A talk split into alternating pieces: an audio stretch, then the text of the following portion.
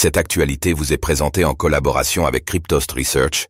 Ayez un temps d'avance sur le marché crypto en rejoignant notre communauté premium.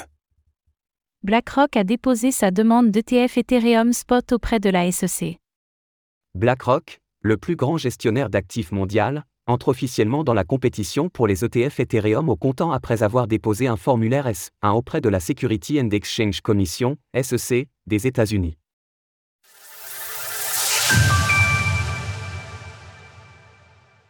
BlackRock est en lice dans la course aux ETF Ethereum Spot. Le plus grand gestionnaire d'actifs au monde, qui n'est d'autre que BlackRock, vient de déposer un formulaire S1 auprès de la Security and Exchange Commission, SEC, des États-Unis concernant sa demande pour proposer un ETF Ethereum au comptant. Le cours de l'Ether a grimpé de 2,6% suite à l'annonce, bien qu'il soit redescendu depuis. La crypto-monnaie de la blockchain Ethereum s'échange toutefois toujours au-delà du seuil symbolique des 2000 dollars. Ce dépôt auprès de la SEC signifie l'entrée officielle dans la course aux ETF Ethereum Spot pour BlackRock, sept jours après que la société ait déposé sa demande initiale auprès de l'État américain du Delaware.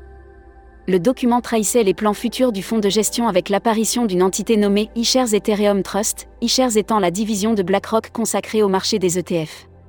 Tout comme pour sa demande d'ETF Bitcoin au comptant, BlackRock a désigné Coinbase comme dépositaire via sa filiale Coinbase Custody Trust Company.